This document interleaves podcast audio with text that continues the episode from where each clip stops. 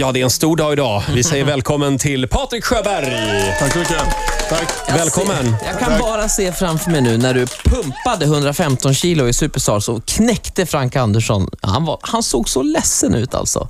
Ja, han var ledsen med. Men han, ja, han, fick, eh, han fick leva med detta två veckor innan redan. Så att, eh, han visste att den dagen skulle komma när verkligheten kom ikapp han. Han Ja. försökte att utge sig för att vara starkare än vad han var. Ja. Men så många vinnarskallar under samma tak i det här programmet, det måste ju varit helt galet. Testosterongalet.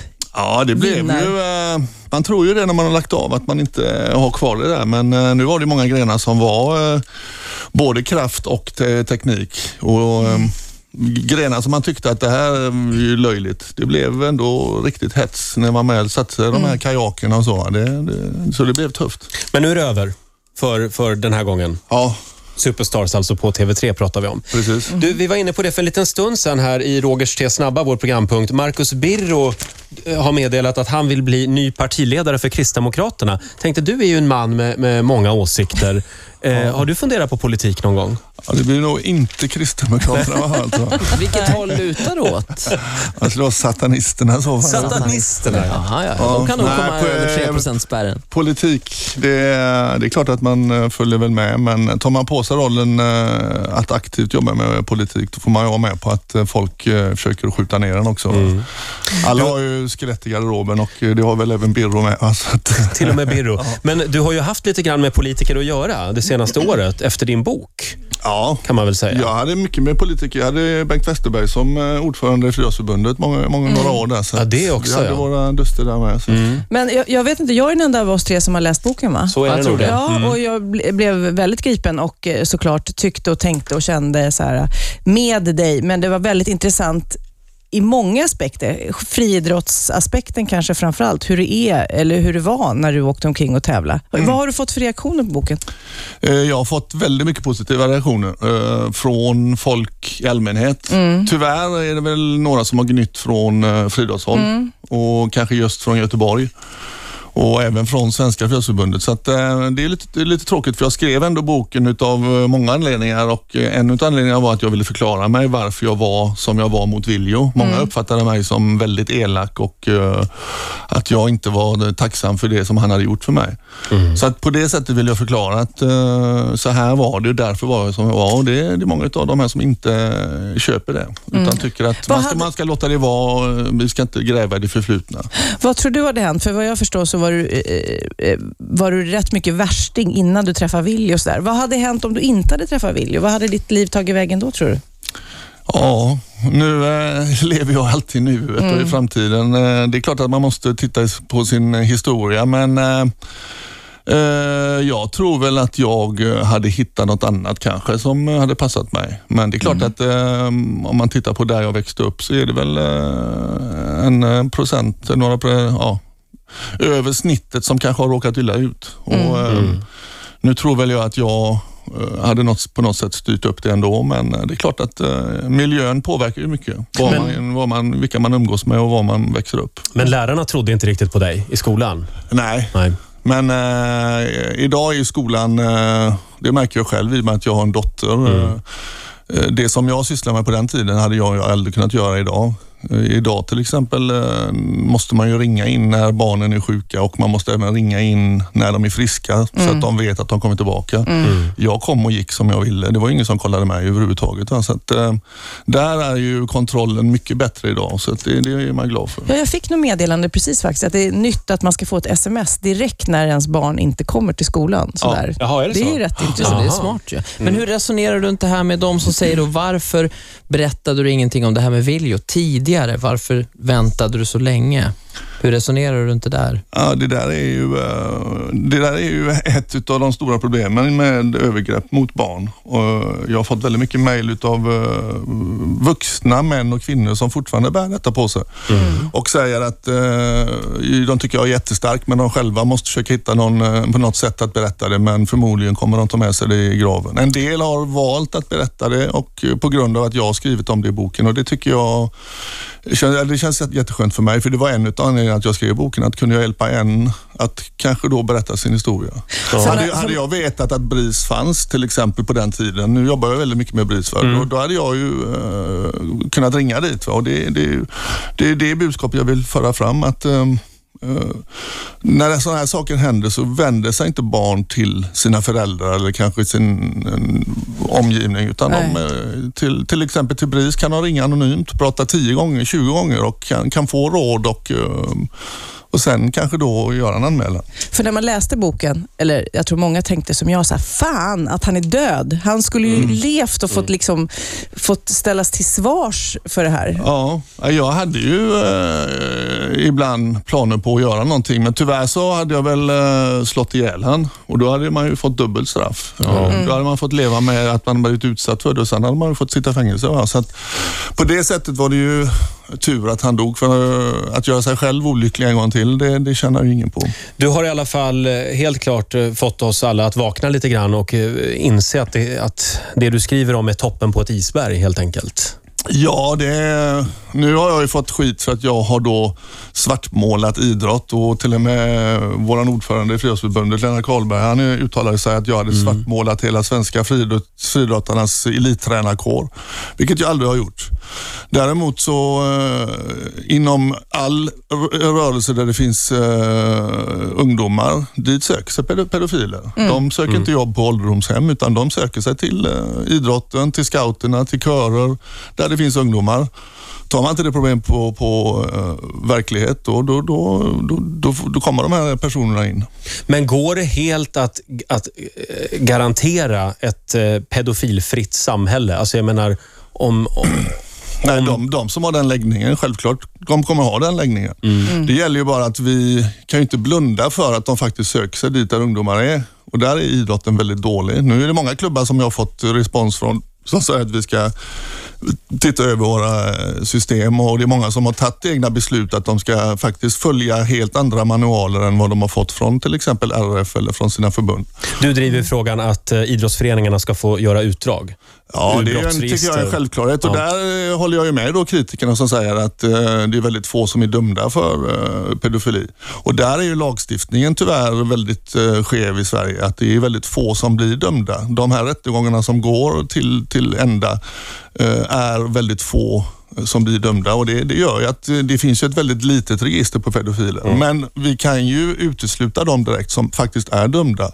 Som vi har då bevis på som har fått fortsätta i andra klubbar och, äh, klubbar och, och förgripa sig på barn. Mm. Men, men, har du något tips Förlåt, till mig vi, som förälder? Vi, vi, vi, återkommer till det om en liten stund. Tiden är ute där. Vi, vi ska prata mer Patrik eh, alldeles strax. Patrik Sjöberg gästar oss den här morgonen. Ja, det var ju i, i våras, tidigt i våras, i april, som Patriks bok kom. Och det blev ju ett eh, himla rabalder och ett otroligt liv. Vi ska kanske inte eh, fördjupa oss allt för mycket i detta. Får jag bara fråga en fråga ja. som, jag, som, som, mamma som jag tänker. Finns det något jag kan vara uppmärksam på? För att jag, jag menar, jag har ju killar som, som såklart vill hålla på med diverse sporter. Eh, ja, så... det, det, finns ju många signaler man ska vara... Nu, nu är det ju så att eh, 99,9999 procent mm. av de som jobbar med idrotten är ju helt okej. Okay. Mm. Det är bara det att de en person kan ju ställa till väldigt mycket elände som mm. Bill gjorde. Och eh, där har ju klubben ett ansvar givetvis att ha kontroll på vilka som jobbar för klubben. Men föräldrar måste engagera sig mer också. Man kan inte bara släppa av sina killar eller tjejer på idrottsplatsen och tro att här är det helt okej. Okay. Ja, men vilka som du säger, barnen vågar ju inte alltid berätta. Nej, det, det är ju så att uh, det finns väldigt mycket skam och innan du inser att du har blivit eh, utnyttjad, då, då, då ska du leva med det och kanske då berätta det för dina kompisar, mm. dina föräldrar. Liksom då, den eh, frågeställningen och den, det, det, det beslutet är väldigt svårt att ta när man är i den åldern. Det gäller att hålla lite koll som förälder helt enkelt. Ja, ja, verkligen. Och klubbarna måste ju också ta sitt ansvar att verkligen se till att de här människorna mm. inte får komma in. Men rent och, konkret, vad är varningssignalerna som förälder som man ska titta efter? Nej, en tränare som eh, visar ett onaturligt intresse för någon eller några i gruppen eller isolerar sin träningsgrupp och inte låter resten av klubben ha någon insyn. Att man vill åka ja. på egna träningsläger och åka, åka ensamma på, på olika tävlingar. Och delar rum med... delar rum Ja. med sina aktiva, att man kör dem hem, hämtar dem och ger dem omotiverade presenter, träningskläder. Liksom, som förälder kan man inte tycka att det är okej. Ja, det blir bra, då slipper jag köpa de här dojorna för 1200 spänn. Och så är min son kanske inte sådär eh, riktigt bra ens. Va? Så det där borde man ju fundera på. Varför ska en vuxen man engagera sig så mycket i min son? Får jag fråga, känner du att mediebilden av Patrik Sjöberg har förändrats det senaste halvåret? Ja, det har jag gjort. Eh, nu är det ju så att jag har aldrig varit intresserad av att känna hela världen. Och eh, nu skrev jag en bok om mitt liv och jag öppnar på dörren lite utav eh, vad som har hänt mig under alla de här åren. Och jag ville väl kanske förklara mig gentemot friidrottarna som jag sa. Mm. Men eh, jag är fortfarande väldigt eh, mån om mitt eget privatliv. Det finns mycket saker som folk inte eh, vet om och inte ska veta om. För jag har valt att jag berättar om saker som jag känner för att göra själv. Så att jag får mycket mejl som säger att jag har ändrat totalt uppfattning om dig. Och det kan man ju ta som en komplimang men samtidigt så undrar man liksom, okej, kände du mig innan? Liksom, Nej, det- ja, just det. Jag har ju en vä- eh, väldigt eh, friidrottsintresserad man, så vi pratade lite igår och sa att jag skulle träffa dig. Så jag har två frågor från honom. Okej. Eh, eh, typ, när man nu hoppar eh, så högt som du faktiskt gör, är man bra på basket då också?